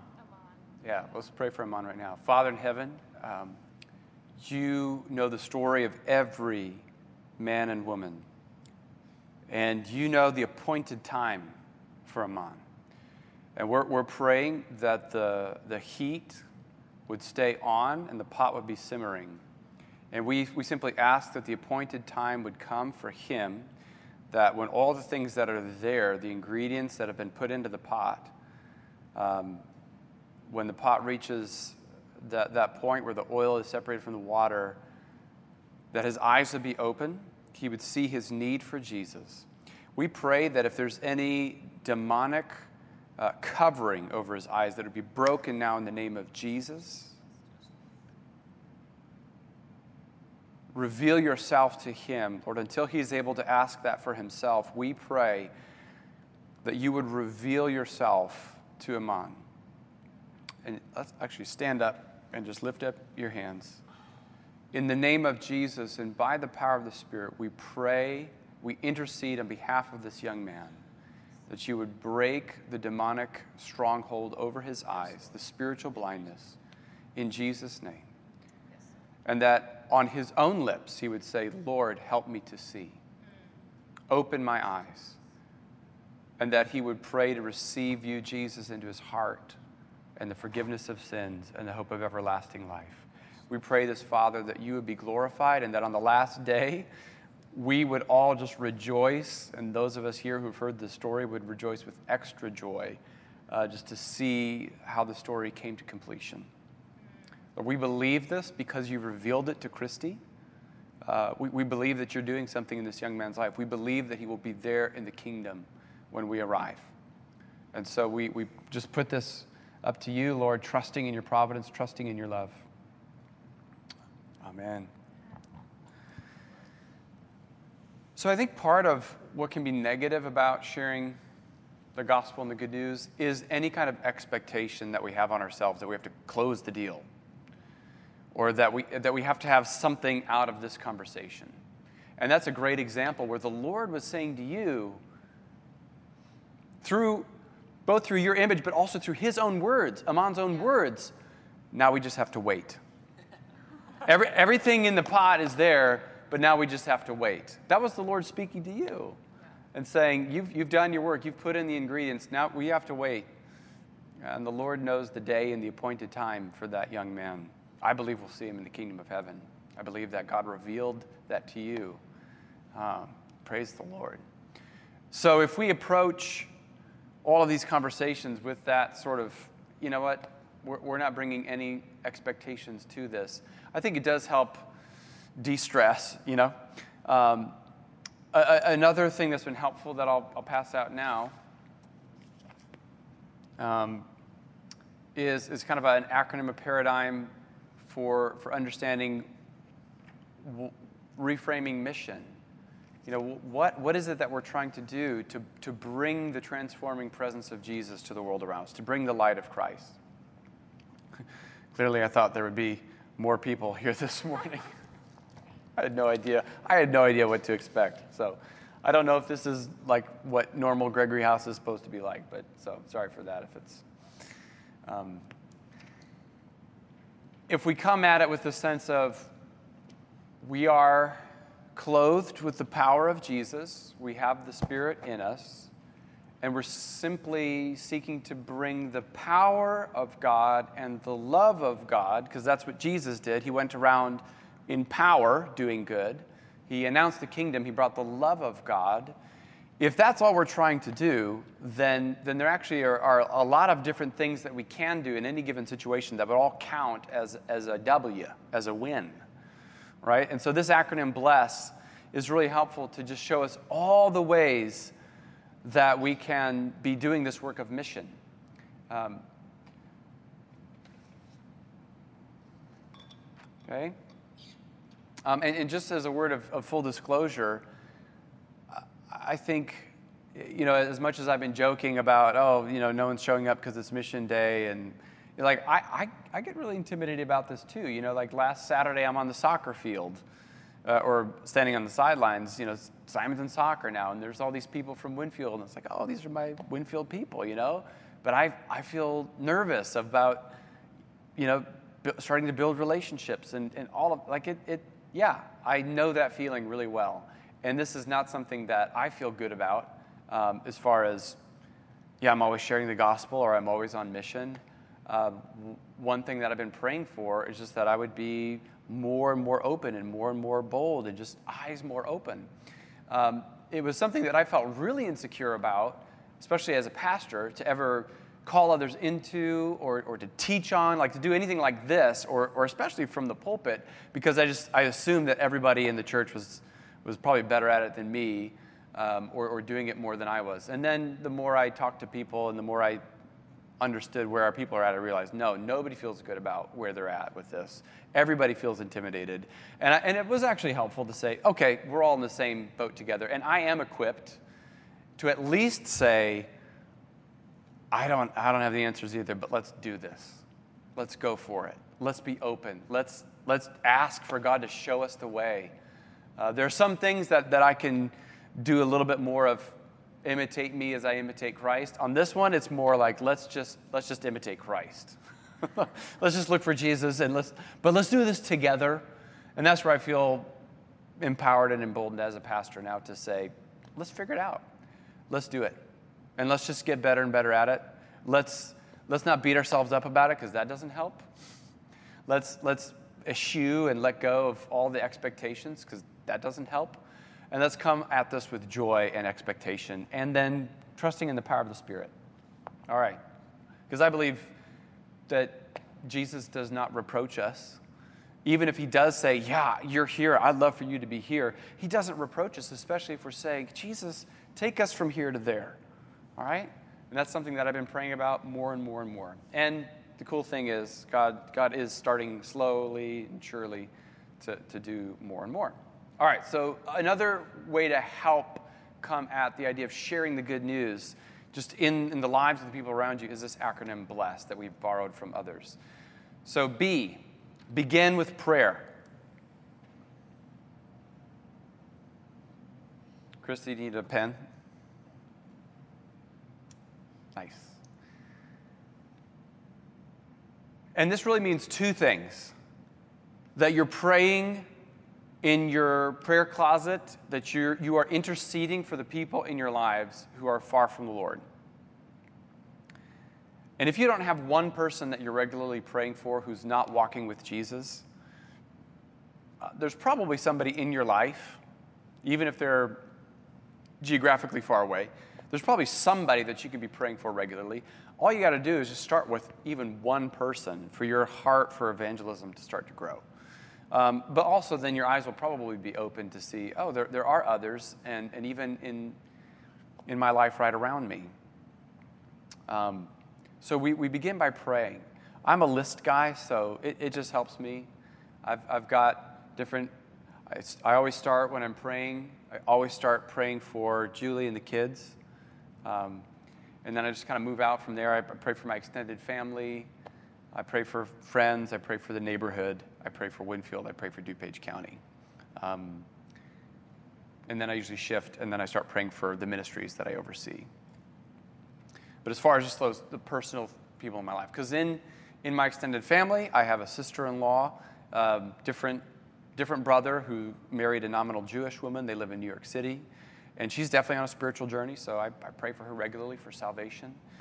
Um, in my neighborhood, you know, as I've been getting to know more people, uh, I would guess there's a good number of folks who um, are nominal Christian. Um, our direct neighbor, we've been getting to know her more and more.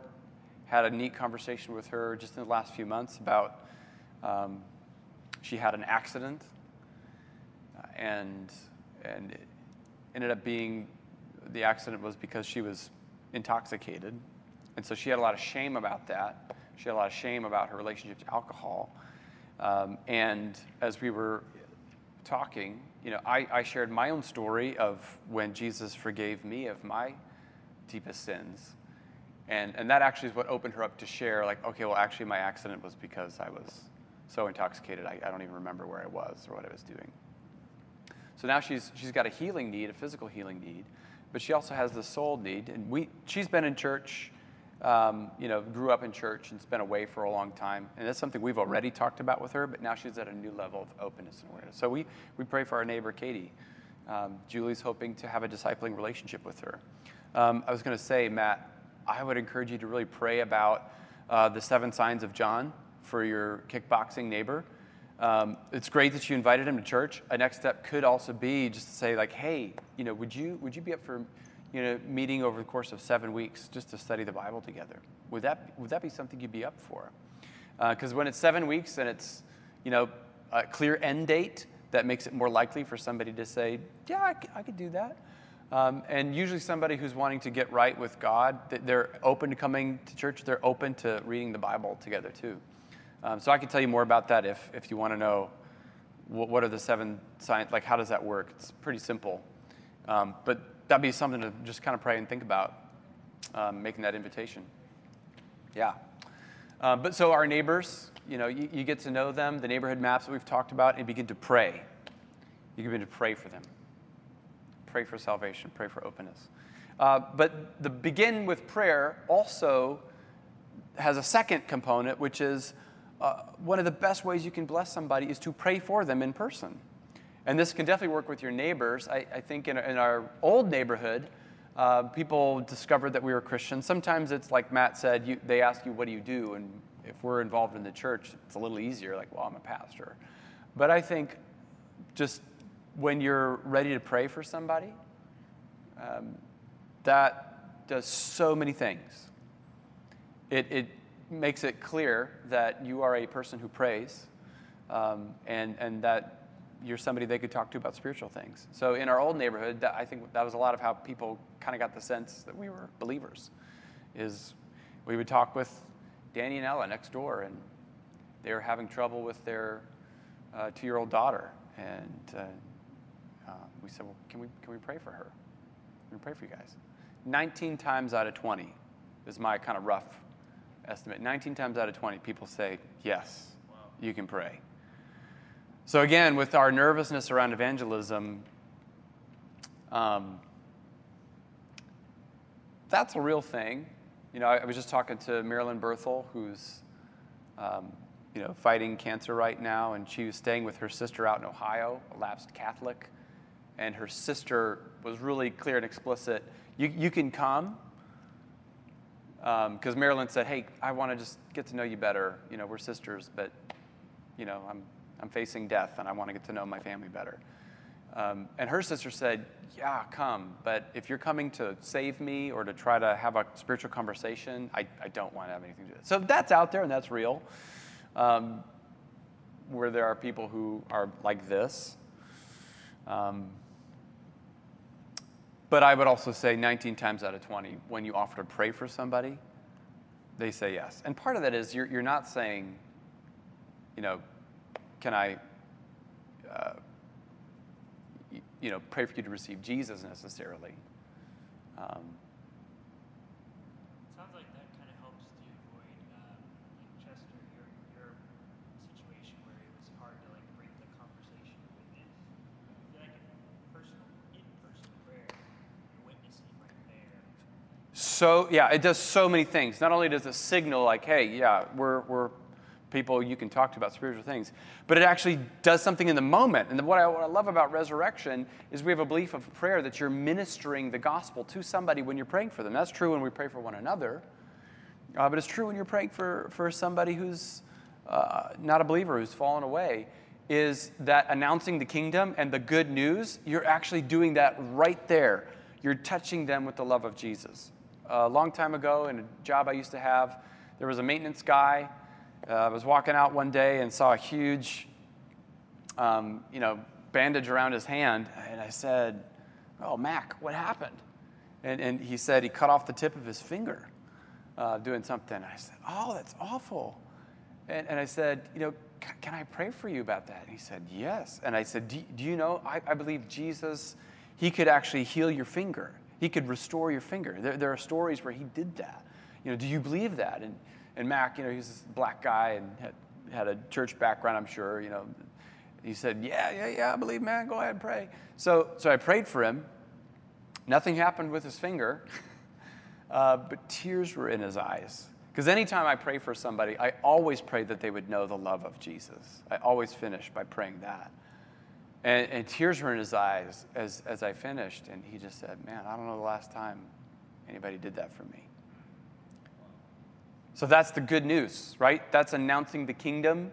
That's that transforming presence of Jesus right there. And, and, and, as you read the Gospels, that's what Jesus was doing. That's what Jesus was doing. He's, he was looking for any opportunity. How can I bless you right now? How can I minister the love and the power of God to you right now? So, beginning with prayer is so powerful. And it, it does mean two things it's that intercessory work that I absolutely believe moves mountains, though we do have to persevere in that kind of prayer. And then it's the second thing of also saying, hey, the first step uh, in evangelizing is, is actually just praying for somebody in person because it does bring the power of God. All right, L is listen. But a question about prayer. Yeah. When you in the, that first prayer, do you ask if you can your hand on their shoulder, or you just no? no? Yeah, yeah. Uh, you always ask permission, like, would it be all right if, if I actually place my hand on you to pray for you? But that, that physical touch. I think, yeah, uh, that seems to be, that's my typical practice. I don't, I don't recall times, and even the times, the one out of 20 where they say no, it's usually like a, no, I'm okay. You know, it's nothing hostile. Yeah, yeah. You know?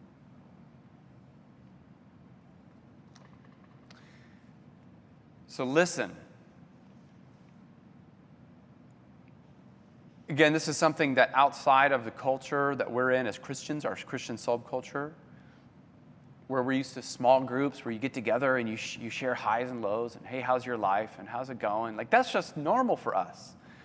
For so many people, nobody listens to them. Nobody has listened to them in forever. And so you love somebody just by listening, asking questions. So that's the first thing that's important about listening. But the second thing that's important about listening is it, it helps you know where, where does the gospel apply to their life right now? Where is Jesus looking to bring good news to this man or this woman or this, this young person I'm talking to? So, in the, the case that I shared with Danny and Ella, it was their daughter, Audrey, who was not talking yet. and She was two, and they were really worried. You know, with, with my neighbor Katie, she's, she's telling me that, you know, when she had the surgery, she, she was like, oh, I started thinking about where do you go when you die and um, and and you know after I shared my story and then she shared her story that listening told me like oh, okay she's got an issue with alcohol now I know both how to pray for her also just how to love her and as Matt the story he shared you listen and now you know here's where the gospel applies to this man's life in Frankfurt or he, you know you listen and it gave you the ability to say to your kickboxer friend, yeah, you've got integrity in here, you've got integrity here, but how about some integrity here? Like that's, that happens as a fruit of listening. And again, one of the negative stereotypes of sharing the gospel is that we're just going in ready to, you know, bring people to a decision point, and it's us trying to force them into a certain place rather than just listening to where are you at.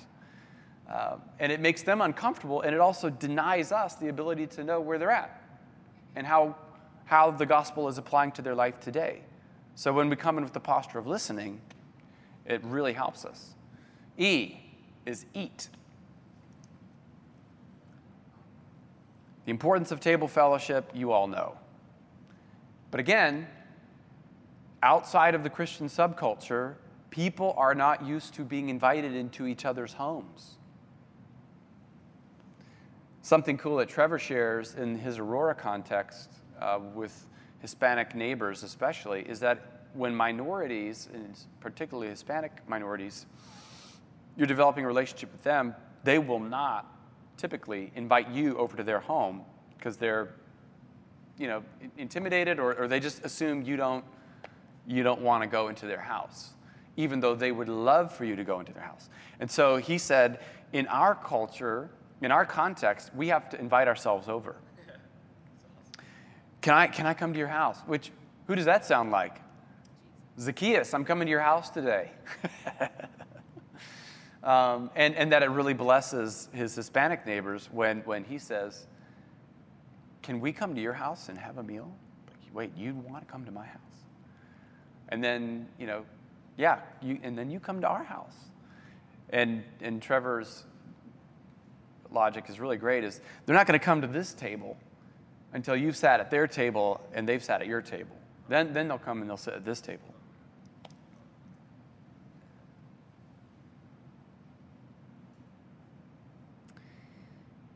So, so again, to, to Matt and, and Christy, you know, it could be that your next step with your kickboxing neighbors is just have them over for a meal.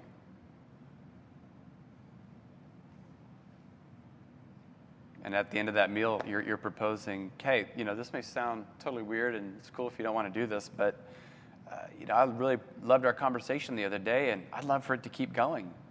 What if, what if we met up for seven weeks and just read the Bible together? Uh, S, first S is serve.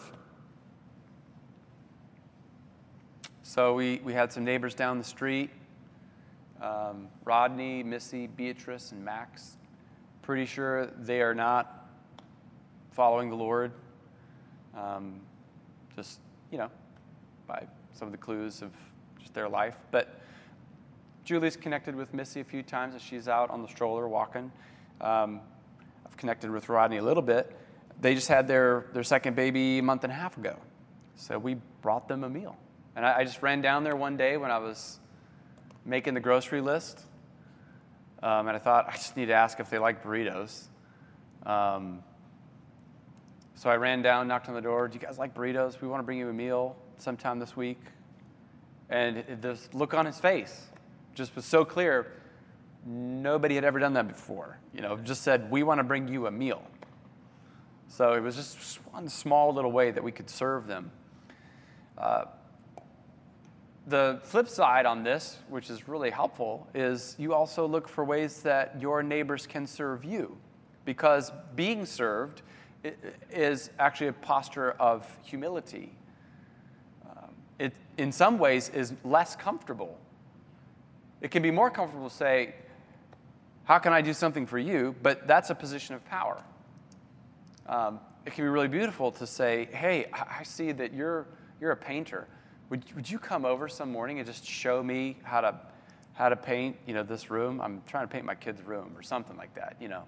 Could you come over and show me how to do this or any, any way that you can be served by them? Or the same, same neighbor, uh, Katie, uh, we were out of laundry detergent and it was a Friday night and we do our grocery shopping on Friday, so we'd already gone to the store.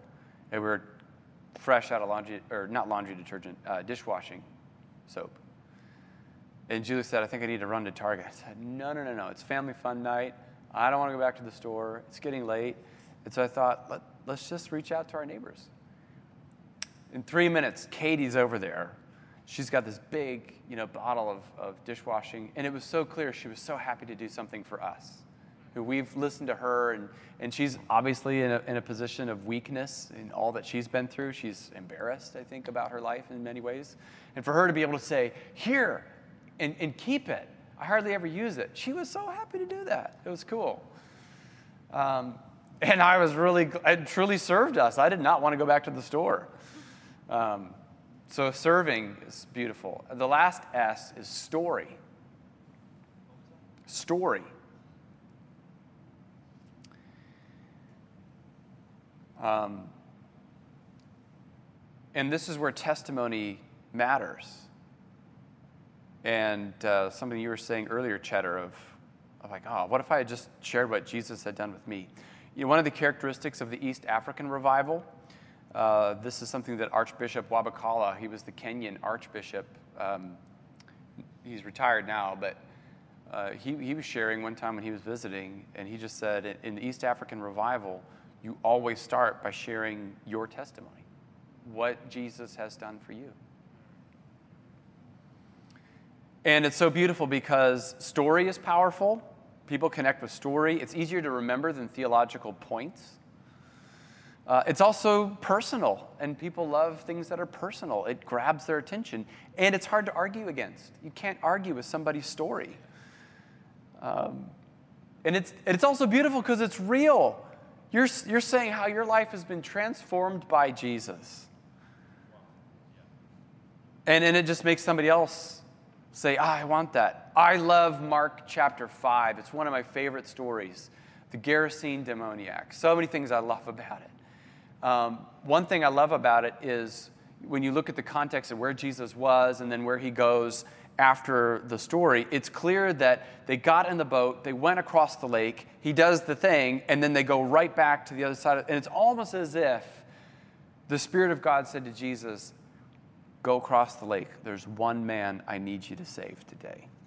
And that whole trip and the whole work of getting across the lake and back was just for that one man.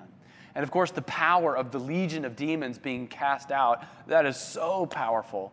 Uh, but the other thing I love about the story is at the end, the man's running after him and he says, I, I want to follow you. And Jesus says to him, No, but go back to your hometown, go back to where you're from, and tell them the story of what God has done for you. And just the, the story of what God has done for you as being one of the primary ways that we share the gospel. And so I would encourage you to think through, yeah, your testimony. And maybe it's maybe it's your story of, of what God has done for you, your, your, your life story with God. Um, maybe it's, it's a more poignant moment. I know for me, I, I have a story in my life where I understood the power of the gospel. In fact, because this is my story, I'm guessing you've probably heard me share it in a sermon or here or there or confirmation class if you've done that. But I just at one point I realized, oh, that's my story. That's the story that I get to I get to tell. And it's a story of when I was in college and I was dating a young woman before I met Julie, and I was studying the Bible, and, and yet, because of my foolishness and my sin and my disobedience, this became a relationship in which there was sexual sin. Part of the reason why this is a powerful story to share is almost everybody you're going to talk to, especially if they haven't grown up in church, but even if they have, has a story of sexual sin. It's just, just the fact of our brokenness. So, so when, when I'm able to share, yeah, I, I have sexual sin in my past. And part of my story is, and what I tell people is, and I know a lot of people have, have, have, you know, have sexual sin, but I was studying the Bible. I was planning to do ministry. And so for me, um, I realized later just the complete hypocrisy and the double life. And so when, when I realized what I had done, I was so broken. I felt really ashamed. Um, and, and, I, and I won't tell you the whole story now, but it, it involved a prophetic image that somebody gave to me of, of God restoring my heart. And um, it, as I tell it, what it did for me is, is it helped me receive the forgiveness of sins. And so my testimony is that the greatest healing I've ever received was actually not a physical healing, but a spiritual healing of the forgiveness of sins. And I realized that day that even I could be forgiven of my sins, and even God could restore me. And so I have a, I have a five minute version of that story. I have, I have a 60 minute second version of that story, just one minute. I have a, like a 20 minute version of that story. And I, I, could tell, I could tell it like that if I needed to. So back to my neighbor Katie, she was sharing about her, her fall. I, I can't remember what it was, but she was starting to say, she was saying things like, I started wondering like, you know, where would I go if I didn't wake up from the surgery or, or how, how does God think about me? And, and I could detect, I could tell there, there's some shame here. Um, and, and so then I, I just shared my story. I did the 60 second version of I, would sinned really bad. Um, I thought God will never forgive me. He showed me that He actually would forgive me. And as soon as I said that, then she says, Okay, if you want to know the truth, I was so intoxicated, I, I didn't know where I was, and that's why I had my accident. That's when she shared, because I had shared. So, sharing your story of what Jesus has done for you how you've known his mercy. But the second part to sharing the story is being ready to share the story of Jesus. And so now this goes back to how we started today. What is the gospel? Well, it's the story of Jesus. Acts 10. Jesus, he is Lord of all. He's God. He came to this earth and he went around doing good. He set people free from the devil. He set people free from physical illnesses too. He died on the cross to forgive the sins of the world. But then he came back to life, and now he lives forevermore. And he invites anyone who trusts and believes in him to receive the forgiveness of their sins. He, he wants to take away every wrong thing you've ever done. And He also wants you to live forever with Him. That's sharing the story of Jesus. And that also is important. At some point, you want to get to that, right? Uh, what's helpful about Bless is that is it shows us that there are many ways of actually sharing the gospel, of sharing the good news.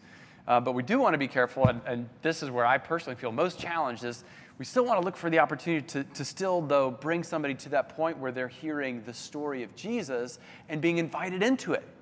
And to know, I can receive forgiveness of sins. I can have eternal life. And to say, would you like to receive that right now? I could, I could pray for you right now. So that's bless. Um, a really helpful paradigm to, to show the manifold ways that we can share the good news of Jesus. Begin with prayer, listen, eat, serve or be served, and share your story or share the story of Jesus. Um,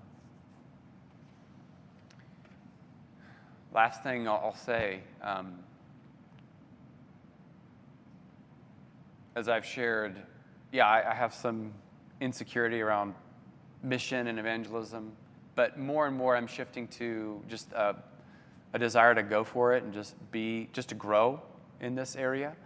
And so one, one thing that I just pray is the story from Luke 5 of the catch of fish, the miraculous catch of fish, where Peter says, Lord, we've toiled all night and we haven't caught a single fish. Um, but at your word, I'll let down my nets again. And there's a way in which, for us to begin to see a harvest, there's a part of me that feels like saying, Jesus, you said the harvest is ripe, but the labors are few. And, and if I'm honest, Jesus, I don't see the ripe harvest. Um, forgive me for that, or help me to see it, or, or show us, because Lord, we've toiled all night and we're not catching many fish we're not seeing a lot of conversions here. And, and actually, there's, there's not a ton of churches around that are, some, some that are. So I want to believe you that the harvest is ripe, but Lord, we've been toiling all night. We haven't caught any fish. And so my prayer is Jesus, give the command to let our nets down on the other side of the boat. Command the miraculous catch of fish. In some way, behind all of this and around all of this, there is the supernatural work of God and of the Spirit bringing people back to Himself that we can only ask Him to do. Give the command, because until you give the command, we'll be toiling all night and we're not going to catch a lot of fish. So give the command, be at work. And we're crying out for a harvest. We're crying out for a reawakening. We're crying out for what the disciples saw. We're crying out for what Francis and his followers saw in the reawakening of Christendom. We're saying, yeah, this is the culture that we're in. Uh, it needs a reawakening. But until you give the word and tell us to let down our nets on the other side, we know that it's not in our power to do this. So give the command uh, to let down our nets on the other side. And, and, and let's pray for a harvest. Let's pray for a harvest of souls. Uh, all right. What I want us to do for, for our mission today um, is we'll break up into pairs um, or, or us three, or maybe we'll go see. I think Kevin is around. Maybe Kevin will want to join us, and then, and then our guys, we can each have a we can two, two pairs of two. Um, because of COVID, last time we did this, uh, I gave us a sheet and we went out and I said, you know, take an hour to go to some location um, and, and, try to have a conversation with somebody even just one person, and then come back and we'll, we'll debrief. Um, just because of COVID, I'm not exactly sure what that'll look like. So, what I want us to do is at least go out and do a prayer walk. We'll start with that. Um, and just for the sake of time, we'll keep it more on the like half hour side of things.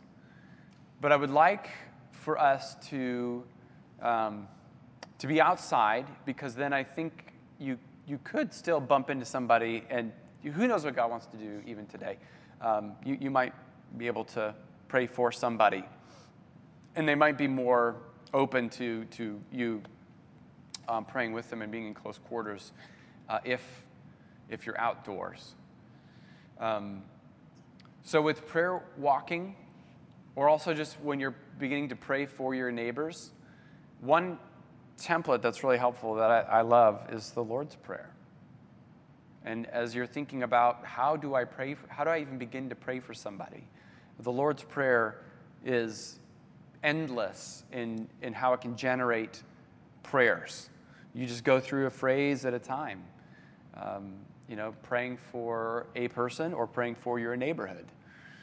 Um, so as you go out and you pray, walk, um, be thinking through, and just with your partner, um, hallowed be thy name. Or let's pray for the hallowing of God's name in this community, that the holiness of God's name and the worship of the true God um, would be at the heart and center of this community or this street that we're praying for. Um, let your kingdom come. We've talked about what does it look like when the kingdom comes. We'll start praying for those things, those kinds of things. Um, your will be done. So on and so forth. And then it does, yeah, really interesting when you start praying for deliverance from evil. Oh, yeah, we're in a spiritual battle. How do we pray that this community would be delivered from, from the evil one?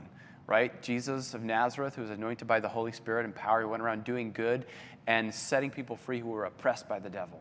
That's part of the good news. And he told us to pray about it with the Lord's Prayer. So you just work through the template of the Lord's Prayer. Um, as you pray for a community, as you maybe walk on a street. So, again, for the sake of time, let's keep it close. Um, you know, maybe just, yeah, somewhere within a five or 10 minute drive. If you live within five to 10 minutes, maybe you want to say to your partner, hey, let's just, let's go prayer walk in my neighborhood. Um, great, then you get experience doing something that you can do often, right? Maybe you do a weekly prayer walk through your neighborhood. Um, personally, I want to I want to go just downtown Wheaton and just pray for the city of Wheaton and for DuPage County from, you know, just like a corner downtown, and then just see who the Lord brings. If there may be somebody you can pray for, awesome. Um, if not, uh, given today and all that we're going, uh, that COVID we've got on us restriction wise, I'm not saying come back, you know, with, with a story of at least one person. Um, I do have this helpful handout that we used last time of different places that you and your partner could go, of like COD, which is probably about 10 minutes away, but other you know, gathering places. Um, so you and your partner can kind of talk through where, where do we want to go.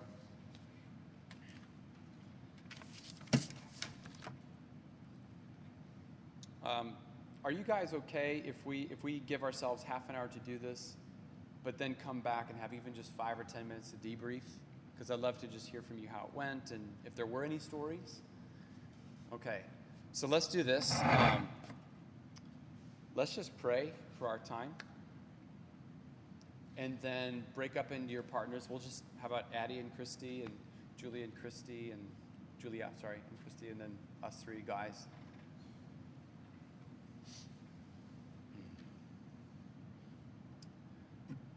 Begin with let's begin with prayers of thanksgiving and just offer up one sentence prayers of thanksgiving for what God has done for you, who He is,